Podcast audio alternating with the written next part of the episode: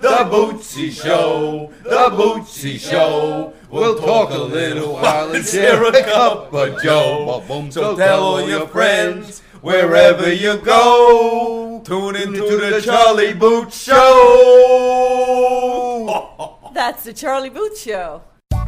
And welcome back, folks. Episode 11. So I guess it's appropriate that we have 11 time Pro Bowler, 9 time first team All Pro, an NFL 75th anniversary all time team, the greatest lineman to play pro football, Hall of Fame. Anthony Munoz joins us today on episode 11 of the Charlie Boot Show.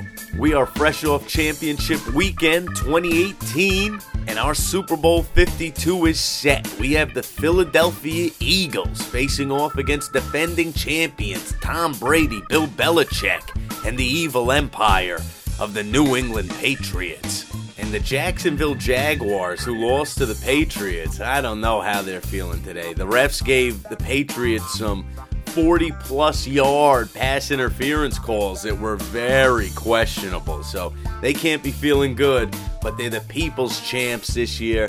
And the Minnesota Vikings will not be the first team to host the Super Bowl in their hometown. They were eliminated by the Eagles, but what a run for the Jags and the Vikes. So while the Eagles fans are climbing the greased up telephone poles and lighting the city on fire, we were about to set the world on fire with Anthony Munoz. What a guy, and a very special thank you to the Anthony Munoz Foundation for setting this up. And this episode is being powered by Jersey's Restaurant and Wing Bar in Pembroke Pines, Florida. The best wings in South Florida. The best wings I've ever had, period, actually. This episode actually came about because I was over at Jersey's and I was talking to my buddy, the owner over there, Mike Milmo, about football greats. And I said, Who are some guys that just blew your mind when you saw them hit the league? And the first name he mentioned was Big Anthony Munoz. And that's how the seed was planted for this episode. So a big thank you to Mike Milmo and the good folks over at Jersey's Bar and Wings in Pembroke Pines, Florida. Be sure to stop in and uh, get some of the best flavor in South Florida. And speaking of flavor, folks, I'm hosting a new food show that you could check out on Facebook and YouTube called Charlie Boots' Flavor. This past week, we got back from New Jersey. We checked out a few places up there, and you can check the new episode out from Johnny's Italian Market in Westwood, New Jersey, now available on Facebook and YouTube. And for all the links to the social media, just head over to charliebootshow.com. Right there, you'll find all our past podcasts plus new shows. I bet you today's guest could do some damage on a flavor episode because he did some damage out there on the field, folks. So it's time to get into it. Happy to have you here for episode 11. And let's get into it now with the big man, the legend, Hall of Fame, Anthony Munoz. I'm your host, Charlie Boots, and you're tuned into the Charlie Boots Show. Here's Anthony Munoz. So, folks, in episode, I am honored to bring you the greatest lineman, we got to say, in pro football history, Mr. Anthony Munoz. Anthony, how are you? Great. How you doing today, Charlie? Good. Very excited to have you on. A very special thank you to the uh, to the Munoz Foundation for setting this interview up. Uh, where where are you where are you today? Well, I'm actually uh, sitting in my office right now. I've been uh, out in L.A. Got back yesterday, so I'm in the office and uh, was sitting in here with my wife and my daughter, and uh, they just exited my office with four little ones, my four grandkids, so uh, so I could be able to hear you. So we're just kind of winding down the week here and uh, having some fun together. So so we have a next generation O line being put together over there. Well, I don't know. They might uh, they might be a little too tall for old linemen. My uh, my daughter's at six feet tall and her husband's six eight. So uh, she's got two two boys that are eight and six, and uh, you know, I think they, I don't know, we might have a chance to have a couple post players, so we'll see. Well, the hands, the hands run in the family, folks. That's right. That's right. Yeah. So if we take it back to when you were about the same age in Ontario, California, you know, what was a typical day like for you, and what sports uh, or or what activities were you passionate about? Well, it's interesting because my my daughter's oldest is uh, eight, and then my son's oldest is nine, and, and that was about I was about a year or two into uh, baseball at that time. Baseball was my life. I mean, school and baseball. I mean, that was my my childhood dream. I was gonna I was going to either play third base like Brooks Robinson in MLB, or I was going to pitch like Juan Marichal in the major leagues, and uh, that was that was my dream. You know, at nine years old, I had the high leg kick uh, like Juan Marichal, playing third base, and uh, that's what I wanted to do. So during the school year, as long as I got my homework done, I could go out after school, and you know, it's pretty much whatever sport was in season. We played a lot of flag football, sandlot football, played a lot of baseball. And in the summertime, it was mainly baseball. After we got our chores done in the middle, in the morning, it was let's go out and see how many games we can play. It wasn't just one or two. We would play as many as we could with the the sunlight we had. Oh My God! And then it, it's amazing because you you were you were a stud in both. I mean, you go you go to USC, you win a national football championship, and you win a national championship as a as a pitcher playing baseball. So were you a were you pitching and and playing third base uh, up until college? Once I got to college, um, you know, I played third and pitch in high school all four years. Uh, and of course, when I started getting recruited, uh, you know, they said, well, you can play baseball. And I didn't know how many schools were serious about that, but I knew USC had a track record of letting guys do that. And basically, when USC started to recruit me, man, it was a done deal. I always wanted to go to USC. So in college, uh, of course, I didn't play baseball until my second year in college, which would have been my freshman year uh, in baseball because of injuries, but I played first base and DH'd until my my arm got into shape, and then I was in the bullpen. So I just played. I just pitched the one year that I played at SC. Uh, but it was great because I, you know, I pitched about 11 innings that year and uh, got the experience going to Omaha and winning the World Series. And we were loaded. I mean, we had a great team. Um, you know, we beat Arizona State twice in the series. Um, they were pretty good. They had Bob Horner, who uh, that year after the World Series went to Atlanta and was rookie of the year. I think he hit 30 home runs. They had Hubie Brooks, who played with the Mets. They had um, Chris Bando, who was Sal Bando's younger wow. brother, catching. So both teams, I mean, our whole team got drafted after that World Series, and it was, you know, sophomores, juniors, and I don't even know if we had any seniors, but they all left. Uh, so yeah, it was a blast. I had a great time. Of course, you know, football, I had a wonderful time, but it, that one year in baseball was really, uh, fun getting a chance to win the World Series on that team. Did your football coach give you a hard time at all about that, or no? Not really. I mean, you know, they had, they had promised. Uh, they the only rule was your freshman year you have to go through spring football, and uh, and I did that, and that was my second year. Although because of injury, I had to practice a little bit during spring practice, which was a little kind of crazy because you know, as a pitcher, and you're run blocking and you're pass blocking, you're using your hands and your arms. So, uh, right. But I'm thankful that, I'm thankful that I was able to get through my spring practices going full speed and killing it and then still be able to pitch. So, yeah, the coaches were great. I mean, that was the good thing about it. You know, they promised, they said, hey, here's what you can do. I mean, you come to USC and they stuck to their guns, man. They, you know, they didn't waver. They didn't, you know, say, well, are you sure you want to play baseball? It was like, nope, you're you're in, man. You know, you you can do it because we we told you you could do it when we were recruiting you. Wow. Now, what year was it for you, or what year did it happen for you that NFL dreams and the thought of going to the league came into your head? Well, you know, I think it was probably my junior year in college. You know, I I played. I didn't start my freshman year at USC, but I played a lot. Played probably half the game. Uh, you know, then I got hurt late in the season. My sophomore year, I started the entire season. Um, but it wasn't probably till my junior year I started again. I got hurt again my junior year. A lot of people don't realize that was the second of third knee operations. But I played seven games that year. Uh, we won the national championship. Charles White won the Heisman. So I think that year finally clicked and said, you know what, maybe I can play on that next level, even though I'd already been starting a couple years and we were doing pretty well. Uh, and then of course, you know, my senior year, I get hurt again. I missed the entire season. So it wasn't a matter, matter of confidence. It was a matter of, okay, am I physically going to be able to do it? And I, I missed the entire season, played the Rose Bowl, played the entire game after missing the whole season, rehab. And then of course the rest is history with the Bengals drafting me with the third pick in the entire draft after just playing one game my senior year. Sheesh. So, so you had people talking about trash about you, saying, you know, uh, about the knee, and you're on your third operation, and then you, when you missed that senior year, did you think that the first round was realistic? And were you starting to be concerned about the knee as well? You know what? It was crazy because going into my senior year, the you know all the projections were high draft, high draft. But then after I got hurt, and that was the third one in four years, and it was the first game of the season it was like, well, you know, if he does come back, and especially after that Rose Bowl game, even at, even though I played the entire game, it was like, well, maybe a free agent. You probably won't get drafted. Maybe he won't even get a chance. And my whole attitude was, I just wanted, I knew I was physically fit because I tell you what, the routine for three years was class, rehab, working out, and then some football, homework. I mean, that was, that's what I did for four years because of the three. But so that, that senior year, it was, I was like, guys thought I was a madman because I'd go to class, I'd stop by and rehab and lift and then go do homework.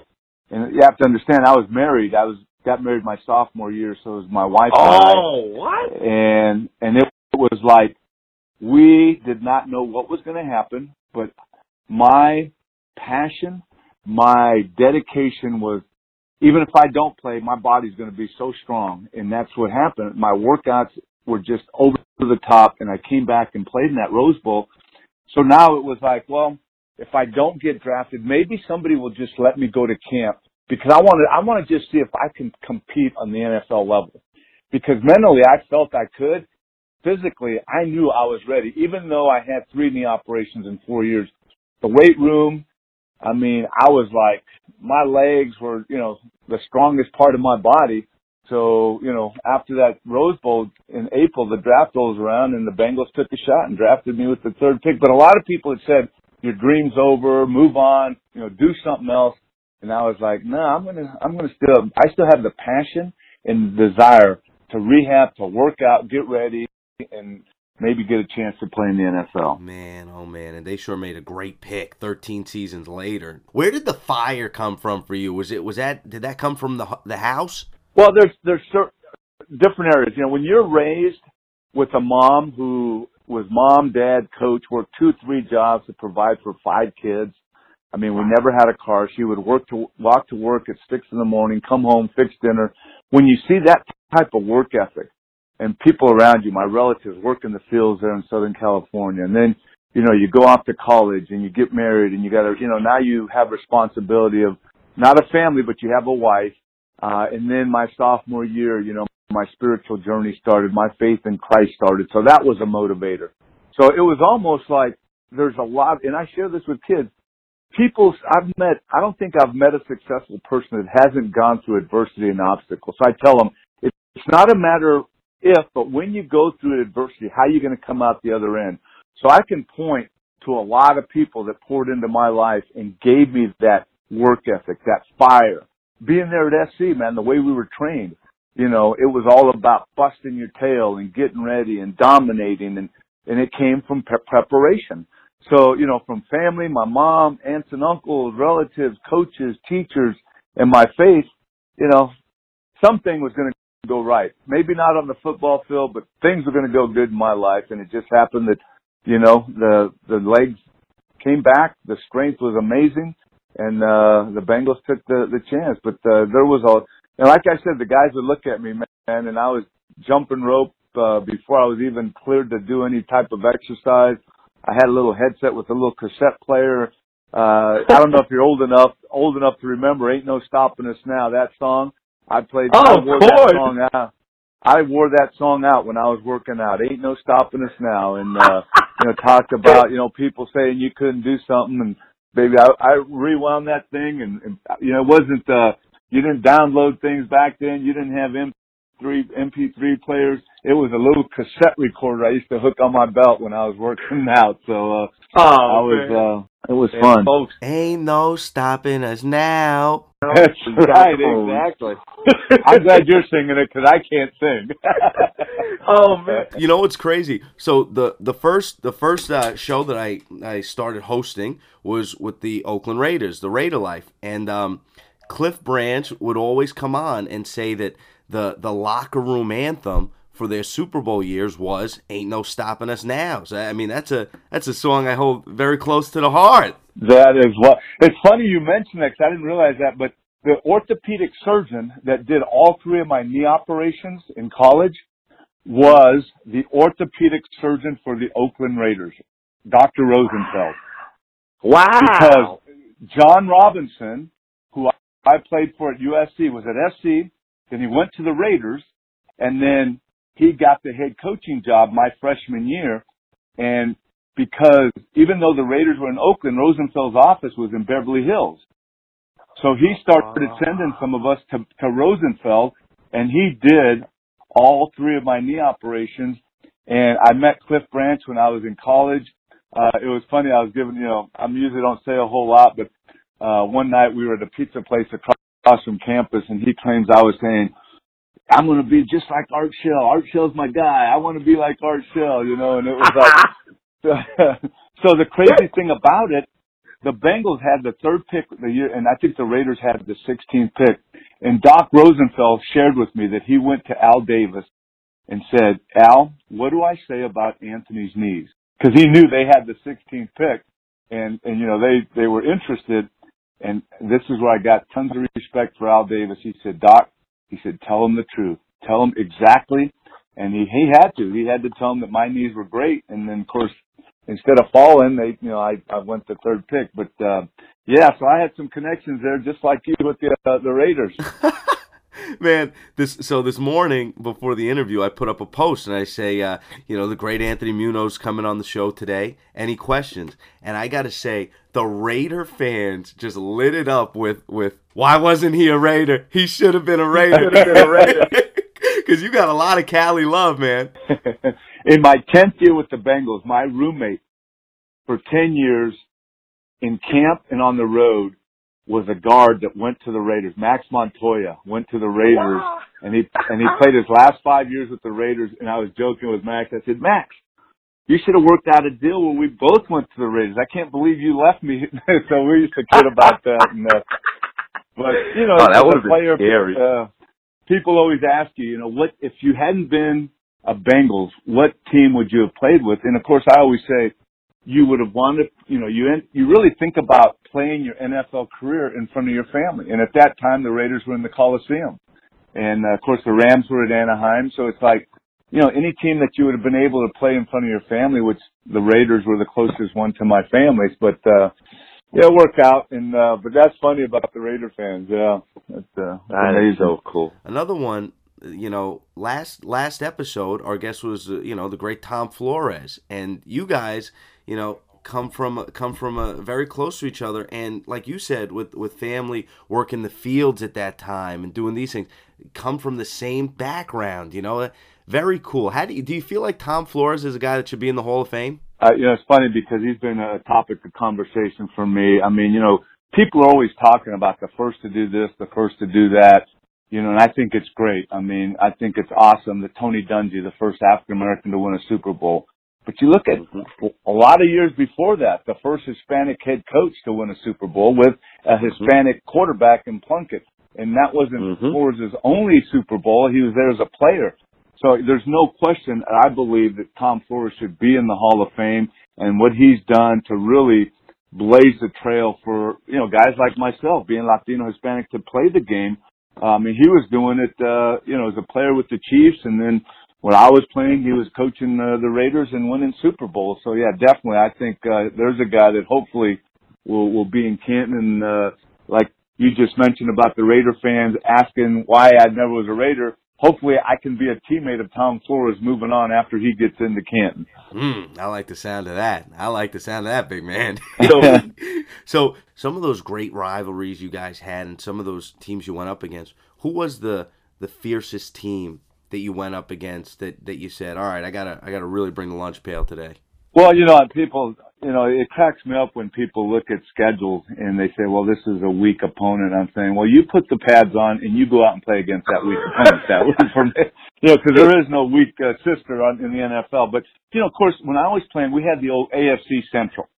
I mean, we had the Steelers, who are the Steelers. I mean, even back then, my first four years, three, four years, they still had the steel curtain. They had everybody. You know, my rookie mm-hmm. year, they just beat the Rams the previous year in Super Bowl to win their fourth. They were getting older, but they were still all there. We had the Cleveland Browns who, you know, with Brian Sipe and Mack and Byner and Ozzie Newsome. And then on defense, you know, they had Clay Matthews. They had Minnifield. We had Hanford Dixon. I mean, they were loaded. Then you had the, the Houston Oilers. I mean, they, you know, beginning and then they bring Warren Moon in towards the end of my career. But defensively, man, I go in and Elvin Bethea still there, Jesse Baker, Curly Culp, and then they start getting new guys like, you know, Andy. I mean, it's just Robert Brazile and I mean, Greg Stemrick. So they were loaded. So we had four teams that would beat up on each other, but then there was other teams. I mean, the Raiders.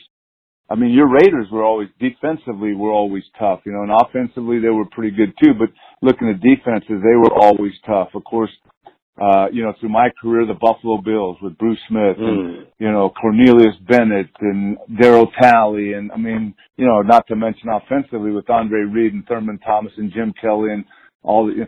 so there was, uh, you know, in the AFC, you know, those were the guys. And then of course, you know, you got to still hit the NFC, you know, there's, there was a few teams, but within our, you know, conference, there was some, uh, some pretty good defenses that we had to face. And in our division, as I mentioned, the Oilers, the, the Browns and the Steelers, man, we used to beat up on each other twice a year. Jeez.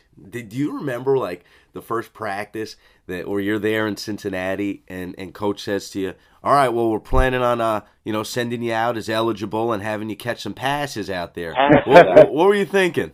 I was like, It's about time. No. we, uh, you know, it happened. Uh, actually, the first one was Sam Wyche was the rookie head coach, and he is so creative, so it didn't surprise me. And then Boomer Esiason was our rookie quarterback.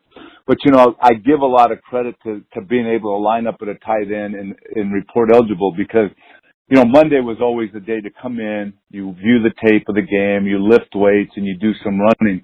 And the offensive lineman, we always stayed after everybody left. We always stayed after, and we called it our fat man football game you know, so we used to split up and it was usually the older guys against the younger linemen. And we would play like an hour and a half, two hours of just tag football right on our practice field. And that was right outside Sam Wyche's, uh, office. So I, I give that the fat man football game and Max Montoya was our quarterback and him and I used to, you know, just get after those young pups and uh, we used to beat them and, uh, and I think that Sam probably saw that, uh, that, you know, that uh, Max, uh, I don't know if he was tempted to put Max at quarterback, but he had a pretty good quarterback. But but uh, it was fun, and uh, you know the first one, the first time uh, we had the score up in Cleveland. That was uh, Sam's rookie year, and Boomer was a rookie, and we had a first and goal at the one with seven seconds left and no timeouts to score and take it over overtime. And I was a primary receiver, and I'm thinking this guy's nuts, and we score we go overtime, kick a field goal, and we win it. So that was the first of four, but uh, it was a blast. I really enjoyed it. Oh man, do you remember young Boomer coming in? Like, was he uh, was he a was he a super standout for you? Oh my goodness. So there's guys that come in as rookies and they got those big eyes, and you kind of you know, they you don't want them to hyperventilate. You say, okay, relax. Boomer came in as a rookie, and you would have thought he'd been starting for five years. You know, there's some guys that act like they've been around, and you refer to them as tenure. That's not a good term. But Boomer mm-hmm. as a rookie had it. He just had it. You know, they say he, you have it. He was amazing. He owned it. He got the, the respect from the older linemen. I was in my fifth year and we had some, a couple other guys that were a little older. He just, I mean, the guy was amazing. Took control and you knew that it was his offense. And, uh, we just had to settle him down because his arm was so big. Man, he, he could overthrow some guys if he got a little too excited. But, uh, yeah, he was, uh, he's a heck of a leader. I mean, I use him a lot when I talk to companies or I go out and talk about leadership. He's one of the guys that I use as an example of leaders and I've been exposed to and had a chance to play with for nine years. Man, I think that's a vice versa because uh, I grew up on the East Coast, so you know Boomer's on the radio out there, and you're a guy that he always uses as a uh, an example of leadership and dominance. Well, I appreciate that, and we just, I mean, we had back in the day, you know, and you keep you I think people get tired of saying, well, back in the day, but we had guys on both sides of the ball that I think would, would grab guys by the face mask if they're, you know, walking out of line. And, and I think that's what you need on teams. And I mean, offensively we had it, uh, you know, defensively we had it. And, but yeah, Boom, man, he was, uh, from the beginning. And, uh, you know, cause I think a lot of it had to do with, you know, he would, I guess he was projected as a first rounder and we took him in the second. And, uh, you know, a lot of guys use that as motivation and I'm thankful yeah. that he used it as motivation because he came in and uh, took over after you know I played with Kenny Anderson for five years, and Kenny was amazing, one of the best. There's a guy that I think should be in the Hall of Fame, and uh, and you know Boomer took over for Kenny Anderson, so I was fortunate enough to play for two excellent quarterbacks. But Boomer, man, he is uh, like I said, from day one he came in and it, you knew that it was his offense. There's something that was really cool when I was getting ready for this interview. Like there's a lot of foundations out there, folks, but but your foundation, Anthony, you have you have the prime pillars of you want to impact the youth mentally, physically, and spiritually. And you see you could you know hear all that in the in the this is the beginning of this interview. You hear all those aspects that came out of your life and you put back into the kids. When did that when did you said sophomore year i think of college your relationship with uh, christ really bloomed. What sparked it? Well you know you, you realize i come to realization uh, you know revelation that uh, at six six three hundred pounds you can't make it through life alone. You need a greater power. And uh, you know my wife and i got married in april of that year in uh in October of 78 which coming up this next year next this next April we'll celebrate 40 years of marriage and in October 40 wow. years of uh following Jesus. So you know you realize you know you can't do things alone. You keep messing things up. You keep living selfishly. And I as a you know this big rough and tough football player who just got married I realized I said Lord I can't do this alone. I need some help man. I you know I keep messing things up when I when I keep living selfishly and try to you know make it all about me. And and it just started to click. I mean, and I I don't know everything I should know now, but it's uh, it's been a great journey for 40 years. Um, you know, learning under certain people, and he just continues to to give me opportunities to grow. And uh, you know, and and I knew that I needed to give back just to be obedient with the you know the favor and the the the you know the mercy and the grace that he continues to give us and, and that's what excites me about taking these young people and say, yeah, we can use the game of football because it it's given me some great opportunities and teach them a little bit about football, but teach them that you know you gotta you gotta really excel as a total person, and that's what really success to me is all about. And it's been great to be able to do that, where you know we can through our foundation we can have mentoring programs, we can you know help young men and women to further their education in college, we can do camps you know, so you're doing the physical, you know, you're, you're working them out, you're teaching them football, you're, you know, you're doing a lot of team building activities that gets them out there and exposes them to really getting active. And then the spiritual part of it, having, having character talks, having spiritual talks about, you know, your faith and stuff. And, and that's what really motivates me. And so it's been, uh, you know, I tell people, uh, I didn't know a whole, whole lot back then. Don't know a whole lot more now, but I know that uh, God has a plan, and uh, no man can uh, interrupt that plan if we just uh, hang close with Him and continue to pray for guidance and direction. And that's what uh, that's what's made our relationship, my wife and I's relationship, so exciting and so much fun. Uh, because uh, you know we have each other, and then we know we have Christ right in the middle of our family. That's so cool, man! Congratulations, you two, forty years. That's big time, baby. Yeah. 40 years, two kids, and uh, nine grandbabies. So, yeah, Whoa. it's a blast. We're in a great state. Yeah, my son, he's been married 15 years. He's got five, and then my daughter, who's just here, she's been married 11 years. In fact, uh, tomorrow is uh, uh, tomorrow is her 11th anniversary, and they have four. So we get the we get the pleasure of taking her for tomorrow and keeping them overnight and enjoying them. So as her and her husband get out and go celebrate their anniversary date night. So yeah, it's it's a blast. We're in a great stage of life, and not only with family, but then with the foundation, and then then doing all the programs with the Hall of Fame and you know stuff like that. So it's uh things are you know for an old guy, I'm I'm having fun. Hey, you, you got any any of the grandbabies busting out pull ups on that pinky of yours? They're not doing pull-ups, but they like pulling it to the side and flipping it back in, and uh, they got to watch it because it doesn't hurt. But if you take it too far down, there's a little pain to it. So they have they enjoy kind of you know how far down does that go, Poppy? I'm like it's too far right now. So it's funny, yeah. They kind of look at it and say, Poppy, how did you do that in football? I said, yeah, you got those big guys trying to get your quarterback and your running back, you got to keep them away and use your hands. So it kind of got caught now and then. um, and it's a great wet willy weapon now. Oh, great conversation piece when you're talking to the young kids, especially when Q when the speech ends and the Q and A stops. Man, so their hands are up right away. And first question: What happened to your pinky? uh, it's funny. So, Anthony, you you're you know the word character is goes goes along with your journey so well if you put on a scout hat now, or a coach hat, or even a teammate hat, how do you judge a person's character when it comes to competitive sports? How do you judge a guy's character quickly? What do you look for?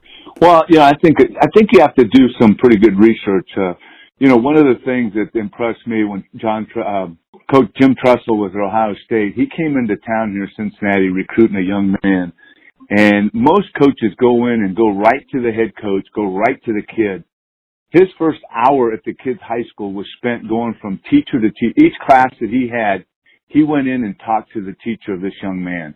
And I think those are the people that you have to, to you know, you know, because you can look at a guy, he's going to be big and strong, he runs as fast, he lifts as much, you put on the tape.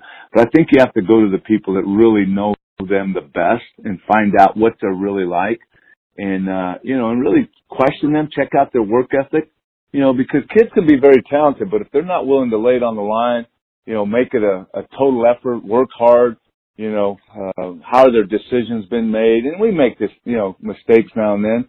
But uh it's those people that are around you every day that really know you that uh I think you need to look at and uh you know and things it's interesting you mentioned that because I just flew back from LA on the way out there. For the first time I watched Draft Day, you know, uh, the movie with ah. Kevin Costner and the big yeah. quarterback, uh, was it? Bo Callahan was the big number one guy.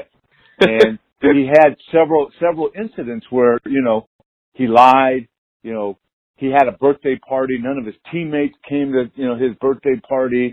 You know, they, they gave five quarterbacks a playbook and they put a hundred dollar bill on the end. So if you read the whole book, you got to the final page, you had a hundred, he got he never got that hundred dollar bill because he didn't read it, but he said, "Yeah, I read it. I read the entire playbook, but I just didn't pull the money out." And I'm thinking, nah, you know. So those are the type of things I think you have to look at. What is their work ethic like, you know? And when you see them, and what are they? How far are they willing to push themselves? Uh, and then you go to me. Then it's like, okay, let's let's see how quickly because guys with character can pick up technique, can really work themselves into the level they need to be.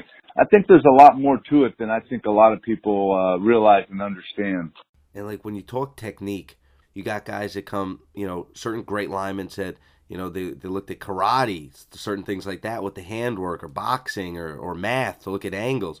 Did you have any like outside factors in your mind that, that really uh, helped shape your game?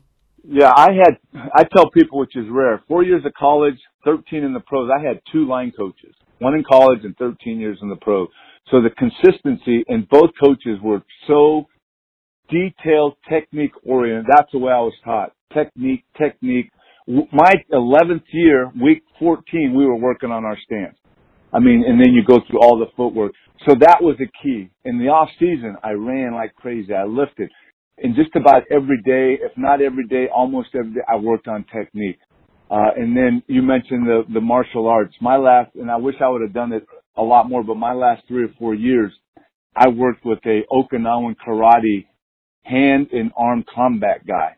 And I worked three, four days a week with the guy just to, you know, I let him, I would tell him all what the defensive linemen were doing and we did arm and hand. This guy was like 5'11", 220 and he could hurt me. And I'd say, John, I just need you to demonstrate. Don't hurt me. I mean, I was 300 pounds. He was like 215. So I did that, and you know, because God had blessed me with pretty good hands, but I wanted to even take him further, and so that helped me, and it helped my focus. And it, I would, I would go to his small school and spar with like three or four of their black belts. Again, I would say, don't hit me, don't hurt me. I just want to work hand speed because I knew that was the key. And uh, and I'm sure there was a couple of times they that they wanted to hit this football player that was working out with them, but they were good. But yeah, those types of things, and you just so to me it was it was my job, it was my profession. I wasn't just going to be ready for the season. I was going to be ready year round. So conditioning, weight training. I might take a day off after my last game and then get going again. And uh, and that was just my whole mindset. Uh, so yeah, there was a you know you just watching tape, watching defenses. That was part of it. The classroom. You know, you can't just, you know, you just can't be great in the physical part of it. You got to really work on the, the, the, the strategy, the mental part of the game because that's big too. And you know now in in 2017, 2018, we hear a lot of the vets uh, and you know guys and NFL alumni saying that all season these guys are doing like you said the uh, the workouts with the trainers, not contact workouts, but just staying in shape and and a lot of them point to the rise in injuries from the teams not hitting in practice and not having the extended training camps. Do you have any thoughts on that? I still think. I mean, yeah. I think you have to. I mean, I think your body has to, to, not that you have to pound it in the ground, but I think that hitting that you go through in camp, I think that gets you ready. And, uh, So even with the bigger and faster and stronger guys, I think that's still the key. And you know, it's hard to say because you know you can't look at all the stats and pinpoint stuff. And but you know, I have a tendency to believe the same way that I think the lack of. I mean, they go through all the can't. They can't hit. I mean, it's just kind of like Right. you know, full speed until you get to each other or thump or you know, and you know, we had um not that you have to go like we did, four weeks of two days full pads, you know, full practice every day. But I think you still Right. have to get your body somewhat ready for the you know, you can't just go from because you're not playing a whole lot even in the preseason and you're not going and then all of a sudden the regular season starts and I mean now you got to turn it from 0 to, you know, 150 and go full speed ahead and you haven't really had that opportunity to do that. Right. And and yet they have now about a one week of training camp before you know first preseason game. Right, exactly. With no hitting, a week with no, No hitting. I mean, that's that's got to be tough. Man, so what what did it feel like the the day that you get the phone call that you've been inducted into the Pro Football Hall of Fame? Uh, amazing. I still pinch myself, and I'm this next year will be my 20th year in. It's just it's one of those things that I never thought about. Um, you know, while you're playing, you hear about you know the Gale Sayers and the Deacon Jones and the Bart Starrs, and that's kind of their thing. And then you know, I'm just thrilled to be playing in the league, and all of a sudden you know, it, it was fun for me because it actually went like full cycle. Uh, you know, I started my career in California, came to Cincinnati, then it was the Super Bowl in San Diego when I got word. Uh, I was actually at the hotel, uh, where they, where the voters came out and, uh, made the announcement. So I was able to, to meet the press right there. Uh, and it, it, is, it's still one of those things that I pinch myself. It's, uh, very humbling. Uh, but, you know, to be around these guys is just phenomenal. I mean, it's so thrilling. Every every August when uh, my wife and I drive up to Canton for the Hall of Fame uh, induction weekend, I'm like a kid. You know, there's a lot of guys that I look forward to to seeing when we get up there, and uh, so it's it's pretty awesome. I mean, it, it's it's amazing that uh, you know that you have that HOF after after my name, and it's still um, still kind of like uh, living a, a an amazing dream. Oh man, and the NFL 75th anniversary all-time team, 11-time Pro Bowl. You know what was awesome? I was up at Canton this year, and folks, when you walk in to the uh, to the first room at the Hall of Fame, they have these beautiful is uh, paintings of the guys. There's like 10 guys, and they're standing there and walking in, just looking like superheroes, man. And you're there, Right. and that is so cool. You remember when you saw that for the first time? Yeah, it's you know I go up there quite a bit now because we have a lot of programs, and uh, it is amazing. I've gotten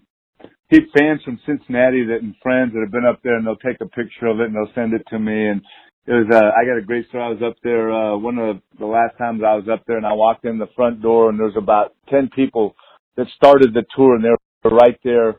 And the the the tour guide was giving them, you know, each guy that was on that that mural there, and and he turns back and he's like, "Well, this guy right here is like standing right behind you there." And I was I was standing behind the people, and and they like looked at the mural, looked at me, and so they're like, "Hey, come over, take a picture." So that was pretty cool, you know, because Oh, uh, it was like it's like we we coordinated it, but it really wasn't. Co- it was just the, the right timing that I walked in, and so he said, "Yeah, this guy here, Munoz, he's right behind you. He's right." there." it's funny. So yeah, it's uh, you know, those guys that are in that mural is just amazing to be part of that uh that line there as you walk into the hall. Jeez, it's a real life superhero, folks. If, hey, if you had if you had to be a superhero, which one would you pick? Oh my goodness. Ah, I don't know. It um, uh, it'd be kind of nice to fly. You know, I've skydived. Uh, I've tend to jump with the Golden Knights. Uh, so I think maybe Superman, being able just to kind of, you know, put my hands forward with that cape and just kind of, you know, fly to wherever I need to go help someone. Yeah, just kind of like a bird flying through the sky, land, and then help somebody. So it'd probably be Batman or Superman. I'm sorry. I like that, man. I like that. Throw a stash on Superman, and it, and, and honestly, it looks like it. in my younger days, because I wouldn't want to put tights on now in a cape. So, and even in my younger days, it would have had to be some big tights. Oh my god. Uh, we go with the Clark uh, Kent suit. I can handle the suit and the glasses uh, like Clark Kent, but I don't know about the tights. Oh my god. If you, you know, kids listening to the show now, uh, whether they're in high school or whether they're at grammar school level, uh, what is the number one piece of advice you, you like to leave the youth with? I, I guess just um, you know working extremely hard in all areas, your classroom, taking care of that, your relationships, and just, you know, making decisions that are going to make you an excellent person. You know, it's like when you, when you're faced with decisions, make the right ones. I mean, you know right and wrong and just, uh, make decisions that are going to help you out in life. But, you know, it's the, the, the relationships that really mean a whole lot. Uh, and just focus on the, on yourself as a total person. You, that reflects in, in your children too. Extremely, uh, beautiful family. And, uh, and what, and what's your relationship with Tennessee? Both of your kids, stud athletes that go on to, you know, have prowess down Tennessee. Well, first of all, my daughter, who actually committed, she's younger, but committed there before my son. At the age of 10, she started playing AAU basketball and just became a, a, a Tennessee Lady Vol fan. And, uh, so we started taking her to camp down there every year. And, uh, I think it was right after her freshman year, maybe sophomore year, we're, um, took her to camp there and we're getting ready to leave and Pat Summitt calls her in her office and says, um, I know we can't do anything officially and I know you still have two years of high school left, but we would love for you to be a Lady Vol. Well, the offer's there. And uh, so we made that drive home. And when we got home after discussion, she called her back and they committed to her. And then, of course, Michael's a year older. So that was when Michelle was a sophomore. So Michael was a junior. The whole recruiting process started. He had five schools he was looking at. He was a little more, you know, uh, looking at each school. And one of the first things I'll never forget, he said, he goes, now don't think just because Michelle's going to Tennessee that I'll be going there. So he looked at, uh, he, yeah, he, he wanted to make sure that he knew, that we knew he was going to make his own decision. So he looked at Michigan, Ohio State, Texas, Florida State, and Tennessee, and it all boiled down and came down to he felt Tennessee was the best place for him, and uh, it worked out extremely well for him. And we had him there for one year. Uh, Michelle transferred after her freshman year and finished up at Ohio State. But uh, it was cool having them for one year. We just, you know, go down there. We started that first year in August with Michael's football season and kept going down there until March because uh, Michelle went to the Final Four uh, her freshman year down there. Uh, but it made it a little easier when she transferred to Ohio State because it was easier to go to more of her games. You know, the teams are more up here in this area, uh, and it just it worked out better for her. So yeah, it was uh, it was interesting that they ended up both at the same place for at least one year. What a cool journey! those round numbers got a got a special ring for you. Drafted in 1980. This year you're coming in 40 years of marriage, 20 years in the hall. It's gonna be a special year for you, man. It is, it is, and uh, I didn't mention the other one. 40 years of marriage. I'm also got the another 60 years old coming up this year. So, uh, oh, yeah. I know another big six zero. So, uh, oh man, so my yeah, that's awesome. It's a great stage, and I'm very thankful, and things are going well, and. uh good chance to do a lot of fun stuff. Man, well, thank you for all you continue to do for the great game of football with the Anthony Munoz Foundation, and and just you as a man, you know, continuing to be a pillar and and inspiration to all. Well, thank you. I appreciate that, Charlie, and I appreciate you having me on. Now, this has been great, just chatting about the past and reminiscing, and uh, hopefully a lot of young people here, and uh, they can become those individuals that as they grow, that uh, you know they uh, they find in their hearts to to give back and, and and do the same thing. So appreciate this time. Absolutely, and uh, you know Derek Carr's had some trouble getting protected this year. So if you get a phone call from the Raiders, don't be don't be scared to throw that jersey on and head back out there. that's that's my guy, Jack Del Rio. I recruited him at SC. So uh, really, we'll see. I, yeah, we uh, you know he was up uh, in the in the Bay Area. We we hired a coach, Artie Gigantino from Cal and one of Artie's first thing he said, he goes, "Hey, one of our first assignments, we got to get Jack Del Rio because I almost had him going to Cal." So yeah, Jack is one of my SC guys. I know Jack really well, so uh, I was thrilled when he got the Raider job. But I think it's a little past uh, past time though. I might uh, I might be able to go and uh, maybe help with a little technique, but uh, I don't know. It might be a little late to to get padded up. Man, however we could get silver and black on you, I'm down.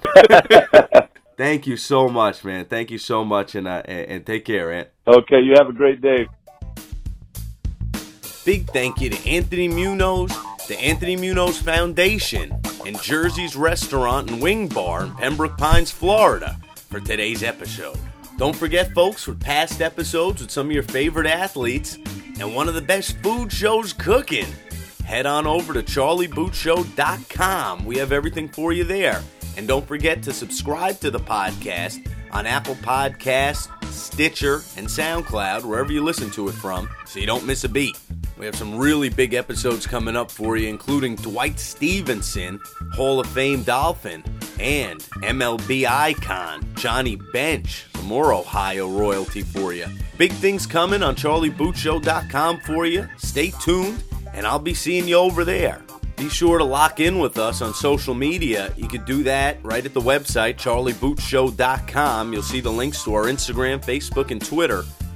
And this week, we'll be bringing you Pro Bowl coverage from Orlando, Florida. So be sure to join us for all the fun that's going to kick off up there in Mickey Mouse World. And hopefully, you were logged in last week when we covered a Diamond Resorts Invitational, first PGA event the show covered. Everything's cooking there. I hope your 2018 has started with a bang. I know ours sure has. Good health and happiness for you and all your loved ones this coming year. And I'll see you next week right here on CharlieBootShow.com. See you later, guys. That's the Charlie Booth Show.